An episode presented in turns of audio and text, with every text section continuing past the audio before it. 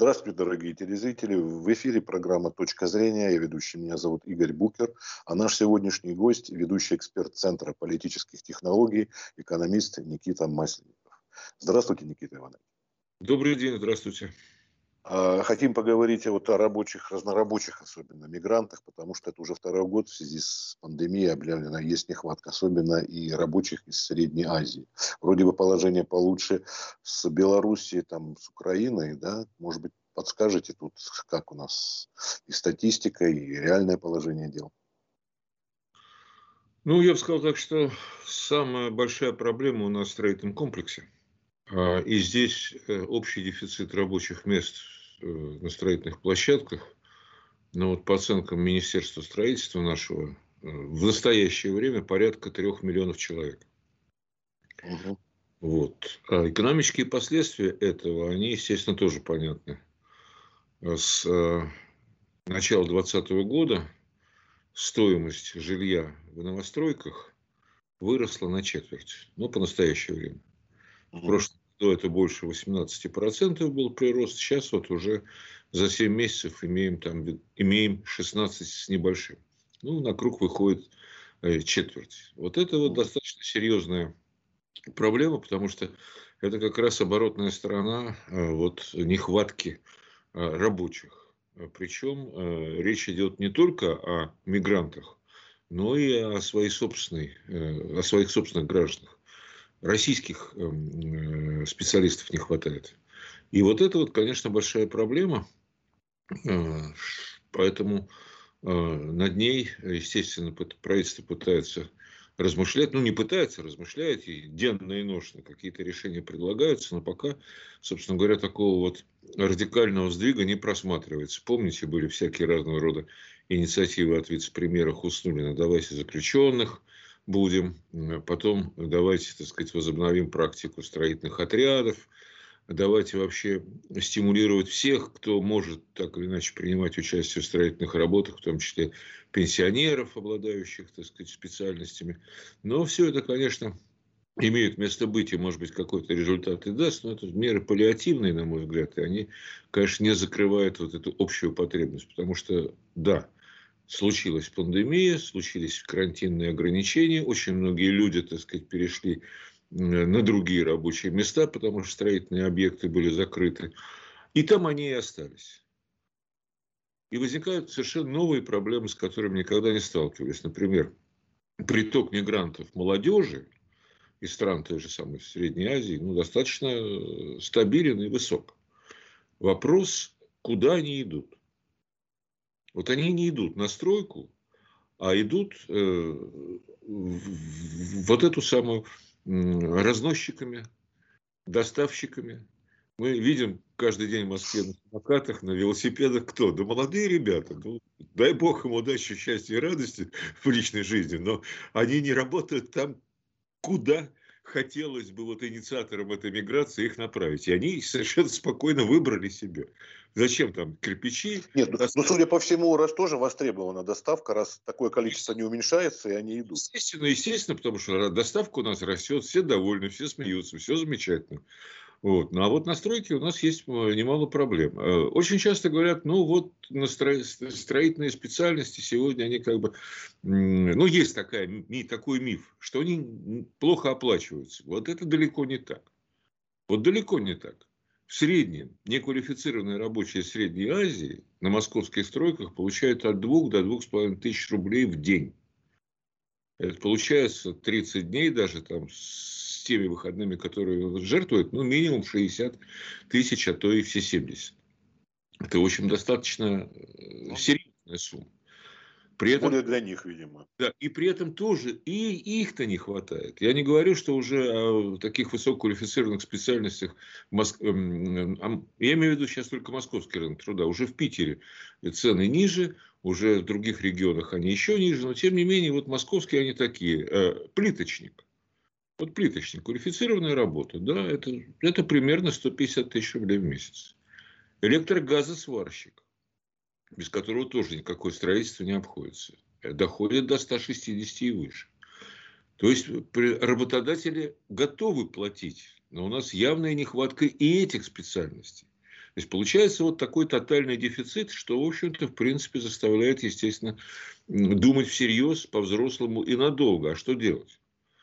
Ну, как правило, э, здесь, да, могу сразу сказать, что вот с 1 июля, это важно иметь в виду, с 1 июля заработала в рамках евразийской нашей интеграции, ну, некий, не, не, некая такая информационная платформа, которая называется а, работа, а, работа без границ, а, в которой загружаются, естественно, все вакансии и все резюме, кто хотел бы. Ну, по всем пяти странам, которые так или иначе сейчас в рамках этого проекта участвуют. А, ну вот на сегодняшний день уже мощность э, по оценке российского правительства это в этой системе. Но это не только строительство, это вообще все. Все вакансии по всем, по всем отраслям и секторам экономики, и все резюме, кто бы хотел бы. Где-то как-то в любой стране. Вот общая, так сказать, воловой, так сказать, да, а воловая оценка, это примерно заявлено в этой системе полмиллиона вакансий по всем странам и э, до, уже до двух миллионов резюме. Но как это заработает, каким образом, когда это все еще к этой к этой системе нужно притираться бизнесом. Потому что что значит девелоперу работать с ней? Надо создавать специальные подразделения, которые бы отслеживал, смотрел, сортировал, выбирал. Это тоже дополнительные издержки. Поэтому здесь это один из путей, но он впереди, конечно. Есть вахтовые методы. Там э, Минстрой пытается и работает, и идет организовать такие вахтовые поезда с, э, со странами Средней Азии. Есть попытки организовывать такой же вахтовый режим с регионами, но в регионах там свои проблемы. Ведь тотальная вот нехватка рабочей силы, она в Москве-то, ну там, может быть, и не очень много. Где-то отделочников не хватает по оценке э, мэрии 50 тысяч. Но ну, это действительно высококвалифицированная рабочая сила. Но такая же, такая же проблема по другим регионам. И поэтому, естественно, возникает масса, так сказать, вот таких вот вопросов. А, собственно, что дальше-то? Никита Иванович, извините, а я хотел еще уточнить по поводу разносчиков. Вот тут что, это не квалифицированные ребята или идут, потому что там тоже расценки не ниже, чем у строителей? Вот на разнос ну, идут. Это, это все-таки, я думаю, что выбор уже молодого поколения. Не хочу на стройке, тяжело грязно.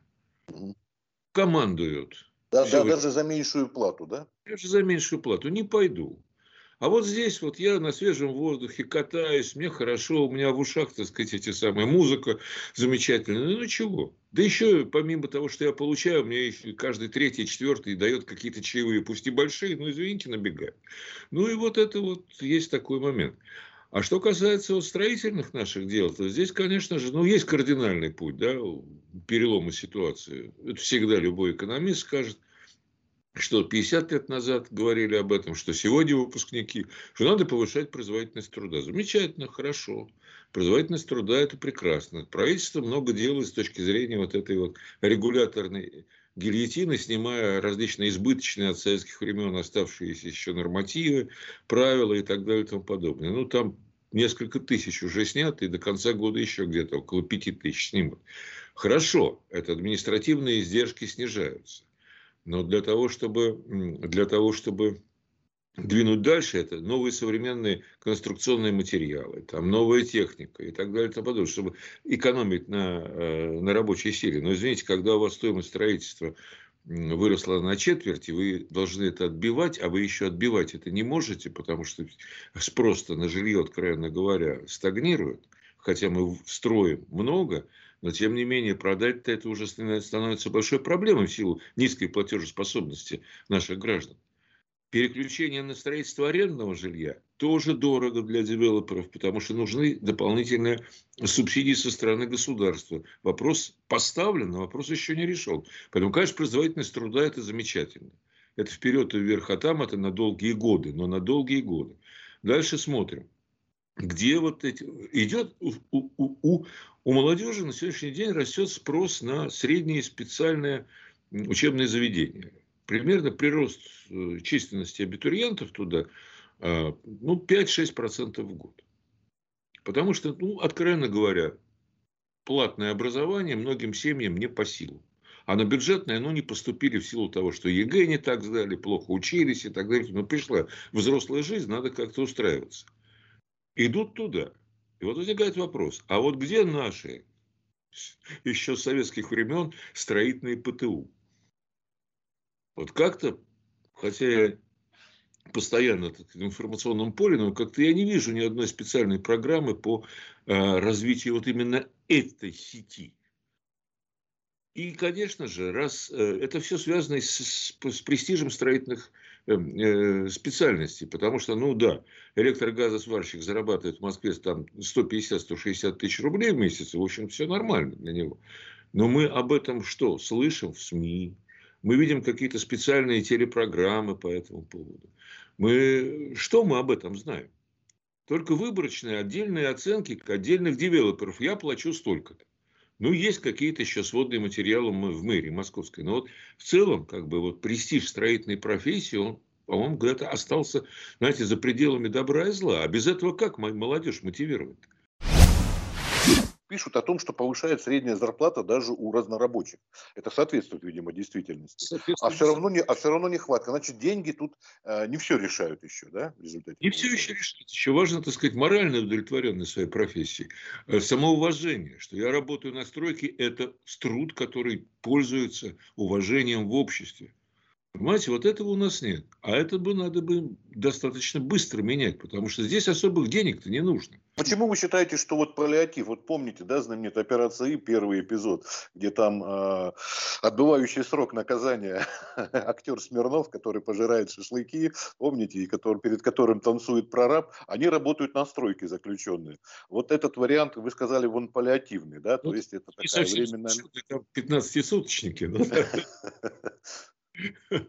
Ну, потому что, смотрите, 3 э, миллиона вакансий, э, а первичная оценка, которую делали МВД и э, Минстрой, там же добровольное согласие на такого рода, на такого рода участие в такого рода работах. И там, в общем-то, оказалось, что несколько десятков тысяч в принципе готовы были бы согласиться.